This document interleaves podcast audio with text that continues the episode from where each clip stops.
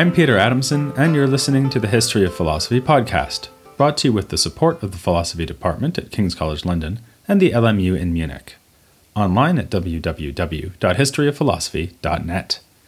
Today's episode Keeping It Real Responses to Occam. What does it mean to be an influential philosopher?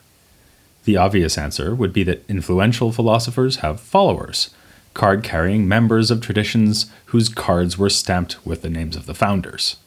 Many Platonists participated in the legacy of the one Plato. The Epicureans still celebrated the great man's birthday centuries after his death, and to this very day Germany has its fair share of Kantians and Heideggerians. But influence doesn't need to work that way. Philosophers can make their mark on history by inspiring thoughtful criticism as Plato provoked Aristotle and Kant provoked Hegel. William of Ockham was certainly influential in the first way, in that many self styled nominalists have looked to him for inspiration even down to modern times. But among his contemporaries, his impact is shown above all by the criticism he attracted. Fellow nominalists disputed the fine points of his thought, and others mounted a spirited defense of realism, insisting that he had cut too deeply with his famous razor. One particularly important critic was a man we have already met, Walter Chatton, who was at Oxford at the same time as Occam. His objections seem to have had an unparalleled influence on Occam himself. We saw that he convinced his more famous Franciscan colleague to give up the early theory that universals are pseudo entities in the mind, called ficta, and that was only one of several cases in which Chatton's arguments persuaded Ockham to change his teachings. Both Chatton and Ockham were in turn important influences on Adam Wodeham, another Franciscan and a nominalist who studied with both men. Though Wodeham did not adopt Ockham's views across the board, he seems to have been the closest Ockham had to a faithful adherent. His debates with John of Reading a strident critic of Occam and a follower of Scotus, effectively carried on the Occam Scotus debate into the next generation. All these figures were active in England, but they also paid some attention to developments from across the Channel at the University of Paris. A good illustration of this was a controversy concerning a central idea in the epistemology of both Scotus and Occam, namely intuitive cognition. This is the sort of cognition involved when we grasp particular things directly, prompting us to make judgments about the world around us. This includes judgment about which things exist. When a damsel in distress is tied to the train tracks and looks up to see a locomotive about to run her over, that is an intuitive cognition, and it causes her to judge that the train, unfortunately for her, is very much existent. By contrast, when, after freeing herself from her bonds at the last moment, she goes back to her day job comparing the energy efficiency of steam and coal powered engines, that is abstractive cognition because it involves making general and abstract judgments. So far, so straightforward. But there were doubts about the range of intuitive cognitions we can enjoy and about their exact nature. We saw in the interview with Susan Brower Toland that Occam extended this sort of cognition to non existing things. God might make a non existing thing appear to you just as if it did exist, giving you an intuitive cognition of it. As Susan mentioned, this was among the teachings of Occam criticized by Walter Chatton, and it was rejected even by Occam's closest follower, Adam Wodeham. Chatton complained that it came perilously close to the theory of another thinker of Occam's generation, Peter Auriol. Auriol was yet another Franciscan, and the most influential figure of the time to work on the continent he taught in Bologna, Toulouse, and Paris, and died in 1322, shortly after being made an archbishop in Provence. Auriol made a controversial proposal about human cognition. He agreed with Occam that only individual things exist in the outside world. To explain how it is that we nonetheless arrive at universal concepts in abstractive cognition, he suggested that the individual exists in our minds in a special way, which he called apparent being. This idea can also be applied to our intuitive cognitions. You know how when you're sitting on a train that is stopped at a station and the train on the next platform starts to move, you have the sensation that your own train is moving?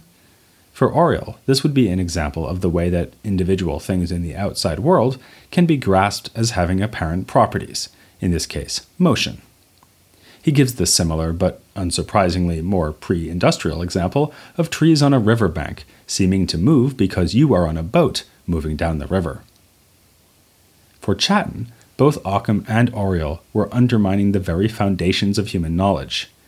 He complains that if Occam were right that we can have intuitive cognitions of things that don't even exist, then all human certainty would perish. As for phenomena like the apparently moving trees, these are not cases where sensation misleads us by actually presenting an unmoving thing to us as if it were moving. Rather, a higher faculty of the soul collects together successive cognitions of the trees, and on this basis we judge falsely that the trees are moving. A broadly similar explanation is offered by Wodeham. The senses are not to blame. You aren't literally feeling your own train start to roll or seeing the trees move, even if it is all but irresistible to experience them as doing so. In a striking passage, Wodeham illustrates the point by referring to an ancient teaching that denies the revolution of the heavens above us. Rather, it is the earth that turns with us on it, creating the illusion that the celestial bodies move. This is an important debate, both philosophically and historically. It shows how the seeds of later worries about skepticism were already being planted in the 14th century. Auriol assumed that some cognitions are true and some not, even if they involve only apparent being. But as his opponents hastened to point out, it sounds as if it would be impossible for us to know which cognitions are the true ones. Important or not, though, the debate was largely one waged among like minded philosophers. Like Occam, Auriol, and Wodeham were nominalists. They thought that everything outside the mind is an individual. Indeed, given that nominalism was such a prominent feature of 14th century thought, you could be forgiven for thinking that all scholastic philosophers of the time shared this point of view. But that's rarely the way things work in the history of philosophy. More usually, new intellectual movements are opposed by spirited defense and revision of more traditional ways of thinking. And so it was here. Even as nominalist allies like Wodeham were tinkering with the train of Occam's thought, others were trying to derail it completely.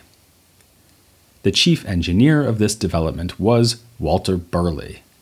He hailed originally from Yorkshire and was educated at both Oxford and Paris, where he apparently was able to study under Duns Scotus. Later in life, Burley joined a group of scholars gathered around the Bishop of Durham, who helped him get out of jail when he was arrested for having trees cut down without permission. I like to think that he did it because he was annoyed at the way they seemed to be moving every time he sailed past in a boat.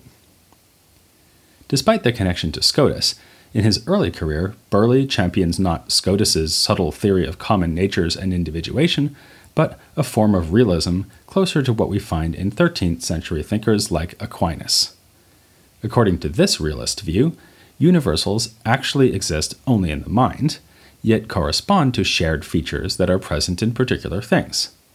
Thus, the universal tree would be fully abstracted in the mind, but the same nature would also be a part of each tree, a third item alongside the matter and form that combine to produce that tree. The common nature out in the world that answers to our universal idea of a tree is identical with all the particular trees, given that it is found in each of them. In due course, however, Burley became aware of Occam's vigorous attack on this form of realism. Occam showed the awkwardness of claiming that common natures are part of or identical with their instances. Aside from making the obvious complaint that the same thing cannot be universal and particular, common and individual, he pointed out that in destroying a particular thing, one would also destroy the common nature in that thing. When Burley chopped down a tree in the forest, he would be eliminating the very nature of treeness, which nonetheless survives in all the other trees. All of this is absurd. For Occam, the lesson was clear nothing outside the mind can be universal in any way. But Burley saw that another solution was available. If it is incoherent to suppose that the universal out in the world is real by being identical with its particulars, why not say that it is real but distinct from its particulars? Burley begins to develop this solution in a commentary on Aristotle's Physics, which he wrote in 1324. In this and other works, he adopts a position that is diametrically opposed to Occam's, and adds insult to injury by directing personal abuse at his opponent. He sarcastically remarks that Occam claims to know more about logic than any other mortal, calls him a beginner in philosophy, and for good measure, a heretic. More importantly, he meets Occam's nominalist polemic with a defense of wholehearted realism. The common nature of trees is no longer a part of particular trees, and so, in some sense, identical with each tree. It has a full blown and distinct reality of its own. This is why it can survive destruction at the hands of a forest fire or an axe wielding scholastic philosopher, the way that individual trees cannot. Burley's later view is sometimes compared to Platonism, but he himself would deny the parallel. For Burley, the real universal tree never exists completely separate and unrelated to individual trees, as Plato wanted. Rather, it is a special kind of thing that exists wherever there are trees and in each tree without being a part of it. This may sound rather mysterious, but a good sense of what Burley has in mind can be gleaned from the way he responds to nominalist arguments. Occam claimed that for a realist, universals would have to be in more than one place at the same time and would need to have contradictory properties. For instance, when Socrates is not moving and Plato is, the universal humanity would be both at rest and in motion. To this, Burley says, This species humanity is the same in Socrates and Plato. If it is said that the same thing is both here and in Rome, and simultaneously moving and at rest, we may respond that this species, humanity, is one thing as a species, and there is no absurdity in something that is one as a species, being both here and in Rome, or simultaneously moving and at rest. Occam's mistake is the same as the one made by other, less radical realists, including Burley himself at a younger age. Both assume that the only way for a universal to be real is for it to be identical with, or a part of, a particular. In reality, a universal nature like treeness or humanity plays by different rules. Of course, Occam will here want to apply his famous razor, asking what could justify the apparently gratuitous assumption of such universal things outside the mind. An answer comes in Burley's commentary on Porphyry's Introduction to Logic, a standard context for treatments of this issue ever since late antiquity. Burley's main argument for realism has to do with our knowledge, Aristotle tells us that proper scientific understanding is universal in character. Surely, then, there must be real universal objects for us to grasp. After all, it can hardly be that knowledge requires us to grasp all the particulars that fall under a given universal. Otherwise, as Burley puts it, we would need to know every last peasant in India before we could know the nature of humanity. Aristotle also says that the individual cannot be defined. Human and giraffe have entries in the Ideal Scientific Dictionary, but Socrates and Hiawatha do not. So, if the nominalists were right, then neither knowledge nor definitions would latch on to things as they really are. As we know, Occam would have a reply for these arguments. He thinks that our knowledge and definitions have as their target concepts that we derive from individual things in the world rather than real universals in the world. Nonetheless, Burley has put his finger on a key potential weakness of the nominalist project. Admitting a mismatch between universal ideas and particular reality does give a foothold to skepticism, as we in fact just saw earlier in this episode with Auriol's idea of apparent being. You might nonetheless think that Burley's position is fatally undermined by depending too heavily on ancient ideas about knowledge. He grounds his argument for realism on the assumption that science and definitions are universal in character. As we saw, his opponent Occam did admit this Aristotelian doctrine too, so the assumption is dialectically effective. Still, it would certainly not command widespread agreement now, and this may make Burley's realism seem outmoded and poorly justified. Fortunately, Burley does have points to make in favor of realism that we might find more convincing. In his physics commentary, he points out that we often have desires that are not directed at any particular object. When I'm hungry, I want food, not some particular food. The same is true in commerce. If I have contracted to sell you a horse and you have already paid me, I can satisfy our agreement by giving you any one of the horses in my possession. Another consideration comes from language. When we first begin to use a word in a certain way, for instance by applying the sound tree to trees, we do not have in mind any specific tree, but are envisioning an open ended use of this word for all trees in the future.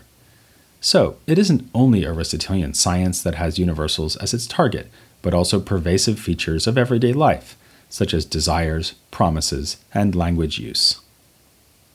Still, Burley's realism is clearly motivated in large part by fidelity to Aristotle. It has been said that his goal is to be sound rather than striking or original. Predictably, he takes further umbrage at Occam's attempt to reduce the ten Aristotelian categories to a mere two, which, by the way, was not unique in this period. The aforementioned Peter Auriol thought he could get the list down to five. Against such attempts at reduction, Burley argues for the reality and distinctness of all ten categories. They are nothing less than the ten classes into which the real universals are divided. The categories do also apply to our mental concepts and language, but this is simply because our thoughts and language have the ten types of universals as their target. So, Occam's attempt to reduce all the properties of things to a single class of qualities is a flagrant departure from Aristotle's teaching and a failure to understand the structure of reality. And according to Burley, there's a further type of entity in the real world that is unjustly eliminated by Occam's nominalism. Categorical terms pick out simple items like one quality, place, time, or action, but there are also more complex items out there. For instance, one can know not only tree or green, but also that trees are green. Modern day philosophers would call such things states of affairs or facts. True to form, Burley thinks that they too have distinct reality, on the basis that they can be grasped by the mind and expressed in language. Ultimately, it is the real fact that trees are green that is signified by the sentence, trees are green. But it would be unfair simply to say that Burley thinks that Occam is entirely wrong headed when it comes to physics. He thinks that Occam is wrong about lots of other things too. To give just one other example, he rejects Occam's analysis of the process by which we sin. We saw in an earlier episode that, for Occam, morality has to do solely with the interior act by which we choose to perform our outward actions.